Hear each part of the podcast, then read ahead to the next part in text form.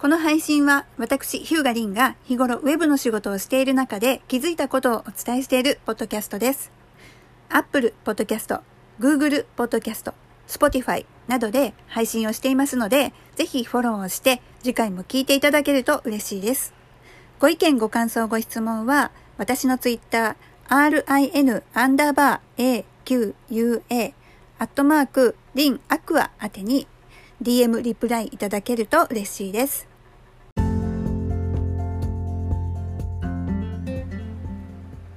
改めまして、こんにちは、ヒューガリンです。大阪を拠点にホームページの制作や SEO をメインとしたネットで収益を上げる仕組み作りを仕事としているフリーランスです。今日は、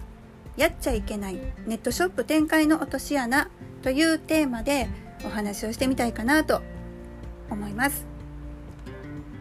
ちょっと余談なんですけれどもえこのポッドキャストのタイトルを昨夜変えました。前のタイトルは「バラしちゃいます。ホームページやインターネットのいろんな仕組み」っていうちょっと長いテーマだったんですね。でこれをウェブマーケティングノートという、まあ、すごくシンプルな名前に変えました。気持ち的なものもあるんですけどぱ他のポッドキャスターさんポッドキャスターさんって言ったらいいのかな？他の方のポッドキャストってそんな長いタイトルつけてないんですよね。なのでなんかちょっと合わせてみようかなというところで、えー、タイトルを短くコンパクトに変えました。でついでにカバー画像も変えたんで、えー、もしかしたらちょっとびっくりされてる方もおられるかもしれないんですけども当面今のカバー画像でいこうかなと思ってます。で、え今日の本題なんですけれども、えやっちゃいけないネットショップ展開の落とし穴っていうのは何かというと、えこれすごくよく質問されることがあってネットショップ多店舗展開ってした方がいいんですか？っていう質問。これ、まあ、回答ズバリ言うとそれは多店舗展開した方がもちろんいいです。ただしできるリソースがあるならばということになります。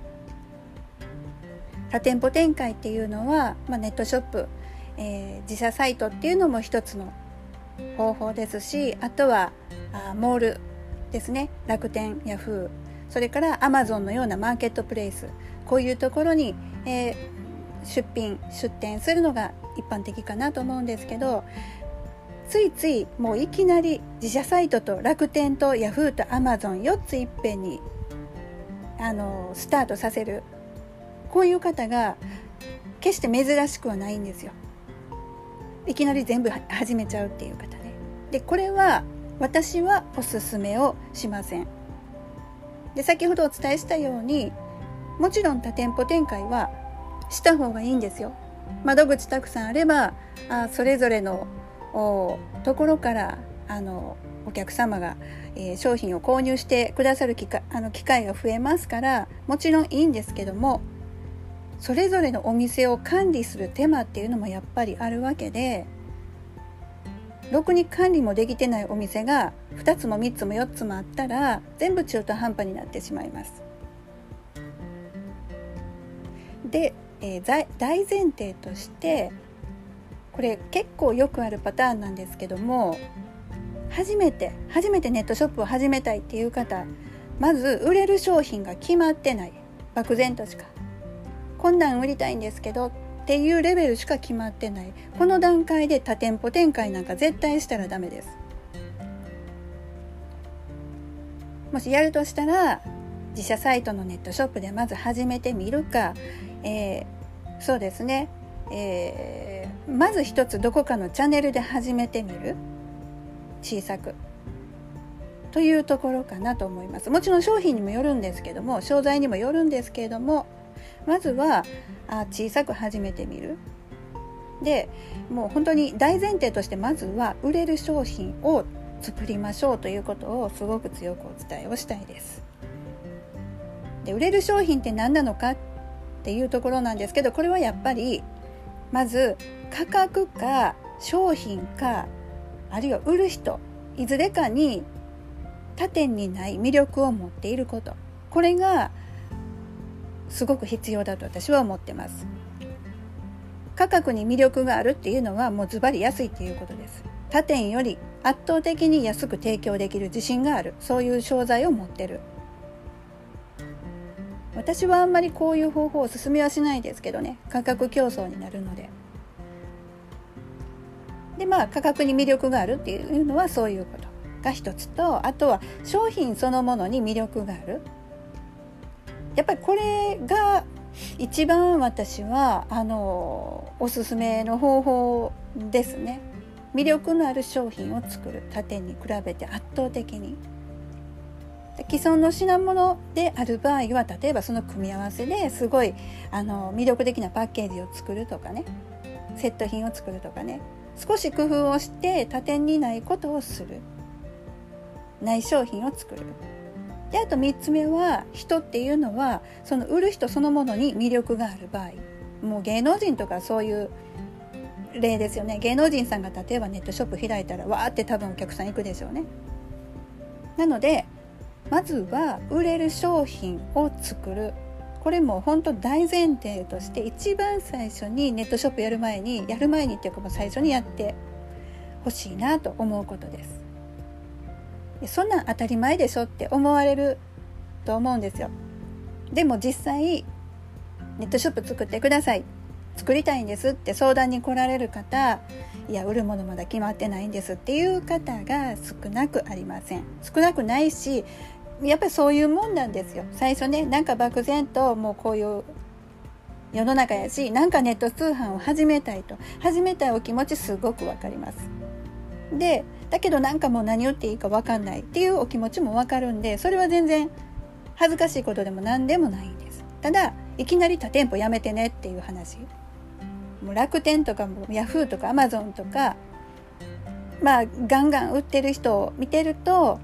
あんな風にやったらいいんやって思われるのかもしれませんだけどその人たちはその背景で、えー、商品開発とかあのすごいもうたくさんあの苦労に苦労を重ねてやってきておられる方なのでその人たちの真似をいきなりできるかって言ったらできないです。なのでもうそういう上っ面だけ見てあ同じようにやったらいいねんなネット出店したらいいねんなって思うのだけは絶対やめてください大きな勘違いになります。ね、なのでまず売れる商品あの自分自分の自社の強みをもちろん生かして無理しないようにね、うん、無理なところでその、えー、今話題やから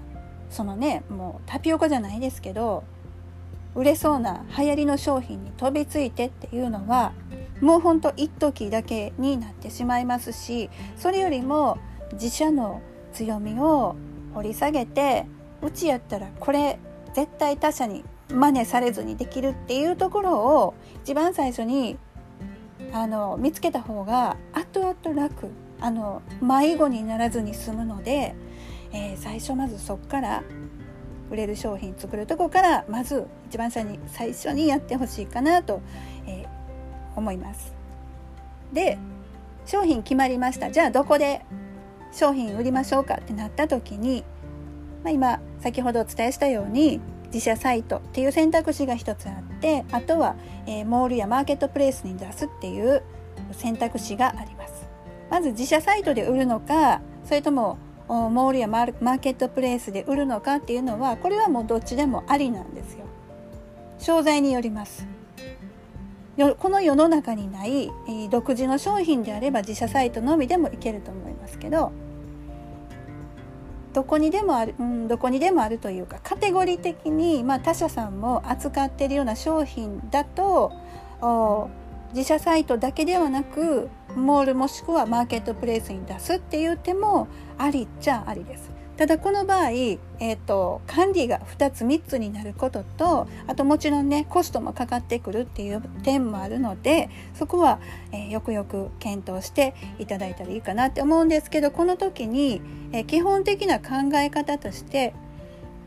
一つのチャンネルを使い倒すチャンネルっていうのはあのその販売する場所というか例えば楽天なら楽天ヤフーならヤフーアマゾンならアマゾンっていうことなんですがもう一つそこで売るって決めたら一通り使い倒してほしいんですよ。特にもう楽天なんてやることむちゃくちゃあります。ヤフーも大体よく似た仕組みなんですけども。でもう日々ねいろんなキャンペーンうんやってはってもう通知のメールいっぱい来るんですよ。楽天ヤフーやってたら。いろんなセールとかねやっておられるんでモール自体が。したらもうそのたんびにバナーの張り替えとかね結構毎日ありました私もやったことあるんですけどでそういうキャンペーンに乗っかって広告も出して初めてバーンとやっぱり売り上げが上がるのでなんか載せたけどなんか使えてんのか使えてないかわからないっていう状態だともう本当に、えー、もうお金もったいないだけになってしまいます。で一つ使い倒してなんかコツつかめてきたなじゃあヤフーもやろうかとかそういうふうにチャンネルを2つ3つ広げていくのがいいんじゃないかと。もしくはチャンネルごとに担当者をつける。それができるなら多店舗展開いっぺんにやってもいいんじゃないかと、まあ、つまり一つのチャンネルごとに、えー、使い倒してくれる人が一人ずつつくわけですからやっぱそれぞれのツールをチャンネルを十分に活用して、えー、売り上げを上げていくことができる。なのであの個人事業主さんとかあの一人社長さんとかあのそこに人員避けない会社さんがもういきなり自社サイトと楽天ヤフーアマゾン全部バンって出店するって本当に危険です。でこれ地味に在庫の問題もあるんですよ。それぞれの店の在庫管理どうするかっていう。連動して、えー、在庫調整ができるツールっていうのももちろん世の中にはあるんですけれどもまたそこにお金かかりますしね。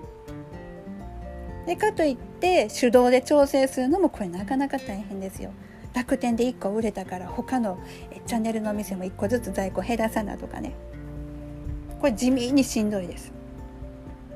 であと出荷の問題もありますからねこれあのネットショップって本当に、えー、EC サイト作って受注のとこばっかり注目しがちですけどももうその後の、えー、在庫とか出荷とかあの、まあ、物流絡みの部分むちゃくちゃ実は大変で、えー、この辺りも本当は工夫が必要なとこだったりします。でちょっと簡単にそのチャンネルごとの特徴っていうのをあのご紹介さらっとできたらと思うんですけど楽天はあ考え方として楽天とヤフーっていうのは、まあ、よく言われるモール店舗っていうタイプになるんですけどモール型になるんですけど、えー、ショッピングモールあのリアルのねイオンモールってありますよね。あのイオンモールに専門店出すイメージと思ってください。で、えー、楽天はほんまにお金がいります、え、資金力ある程度ないとあの体力がないと続かないです。月額費用もそうですしシステム利用料それから売上に応じてもお金かかりますよね。何するにしたってお金かかります。ただし集客力は抜群なんでその楽天さんが集客してくれるそこに乗っかって、えー、商品を売っていけるだけの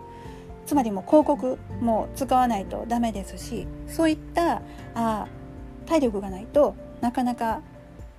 成功は難しいかと。思います。なのでやっぱりここはね1店舗に、注力する必要はあるなと思っています。でヤフーはもともとはヤフーも、えー、月額料金かかってたんです。ところがあ何年前だったですかね。あの利用料金無料になったんです。その代わりまあ広告を、えーまあ、使ってくださいねっていう感じで、えー、ヤフーは無料のヤフーショッピング無料になったんですけども中の構造はもうほぼほぼ楽天並みです。だから楽天使ったことある人は大体同じ感覚でヤフーもいけます。ページの作り方とかあ操作の仕方とかね。なのでよくあの無料でどうしてもネットショップ始めたいっていう方が Yahoo を使うパターンは多いですね。ただし本当にその無料で完全無料で、えー、商品売れるかって言ったら現実やっぱり広告はちょっとは使わないと厳しいですね。ヤフーさんも同じねその季節ごと時期ごとにセールとか企画されますからそれに乗っかって広告売って売るっていう考え方は必要かなと。でアマゾンアマゾンすごく人気ですね。えっ、ー、と月額費用も比較的取り組みやすいということもあってあとやっぱ世界的に見るとアマゾンやっぱバカ売れなんですよ。アマゾンに出さない手はないよねっていうぐらい。でアマゾンの場合はあのマーケットプレイスっていう言い方してますけどもリアルのお店で言うとイオンモールのイオンの売り場電気売り場とか文房具売り場とかあそこに品物を出すイメージで思っていただいたらいいんじゃないかなと思います。でページの作り込みっていうのもいらないので Amazon の場合は、まあ、取り組みやすいかなっていうところとあと FBA っていうあの発送代行もやってます Amazon は。フルフィルメントバイ Amazon の略かな？FBA そういう物流サービスも Amazon やってるんで例えばその一人社長さんなんかがちょっと Amazon 出したいってなった時にあの商品を Amazon にボンと預けておいたらあとは、えー、発送代行をしてくれる。もちろん費用はかかりますんで、えー、これ聞いた話ですけどいっぺんにドカンと預けるとそれだけやっぱり倉庫の料金かかるので、まあ、最初は小さく始めてでうまいこと言ったらあの量を多くしていくっていうやり方が負担が少なくていいんじゃないかなっていうお話です。であとはねもう自社サイトにネットショップつけるっていう考え方もうこれは本当に、えー、自由にできますよね自社サイトなんで。で売上に対するお金っていうのもかからないですし本当に自由にお店を展開することができる。だから独自商品だったら本当自社サイトのネットショップで売っていいと思うんですよ。あそうそう。それから、えっと、楽天とアマゾンはお客様のメールアドレスはわからない仕組みになっています。なのでそこだけ注意点ですね。やめちゃうとお客様のメールアドレスわからなくなるのでメールで連絡が取れなくなります、まあ、そこだけちょっと注意点ではあるんですけどで今ってあのショッピファイとかウィックスみたいにあのネットショップ自社サイトにつけられるそういうツールが出てるので、えー、結構楽天離れっていうのがあるらしいですね。楽天から自社サイトに乗り換えて、えー、コスト削減をして売っていく、まあ、そういう店舗さんもいるとは聞きますね。でこの時使われるツールっていうのが参考までにお伝えするんですけど自社サイトにネットショップを作るってなった場合に採用されるツールとしてはあ今までは e ストアとかフューチャーショップっていうのが多かったです。これあの日本国内の、えーと、企業さんが提供してるネットショップのツールなんですけどもで最近ではやっぱショッピファイですね。であと WIX で、えーと、小規模、えー、商品点数少ないんだったらベースとストアーズっていうのがありますね。まあ、他にもカラーミーっていうのもあったりするんですけど、まあ、やっぱり最近は本当ショッピファイ強いですよね。アマゾンキラーって言われてるんで。最初からあのネットショップ付きのホームページを作りたいっていうことであればやっぱり WIX がすごい便利です。ホームページもネットショップもあの本当に自由に作れるんで。将来的にあのネットショップを大きく拡張するあの想定があるならば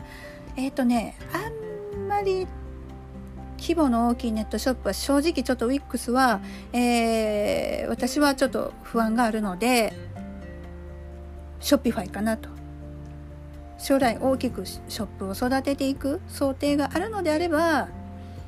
これここはショッピファイかなとか思ったり、まあ、最初 WIX で作ってどうせ後で作り返したっていいしなとかまあいろんな方法はあるんでね、えー、自社サイトの場合は結構いろんな選択肢が取れるんですけれども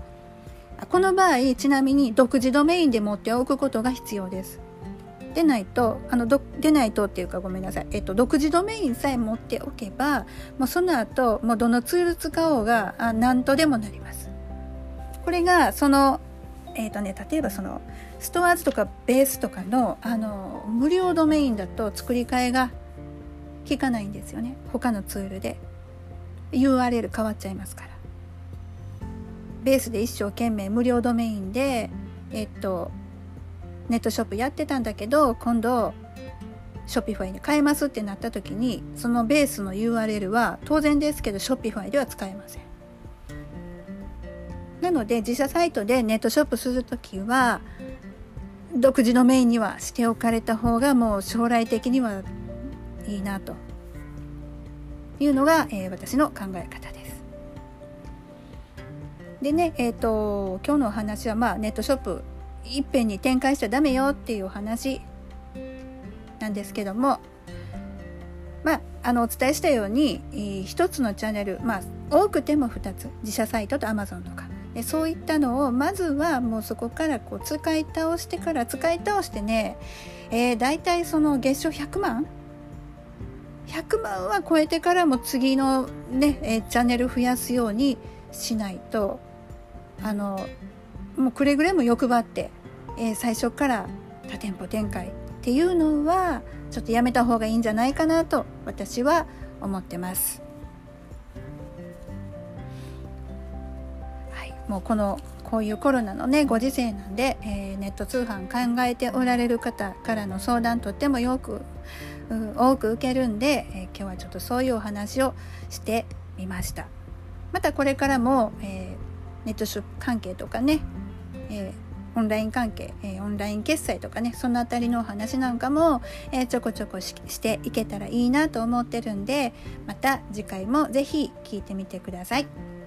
ヒューガリンでした。それではまた。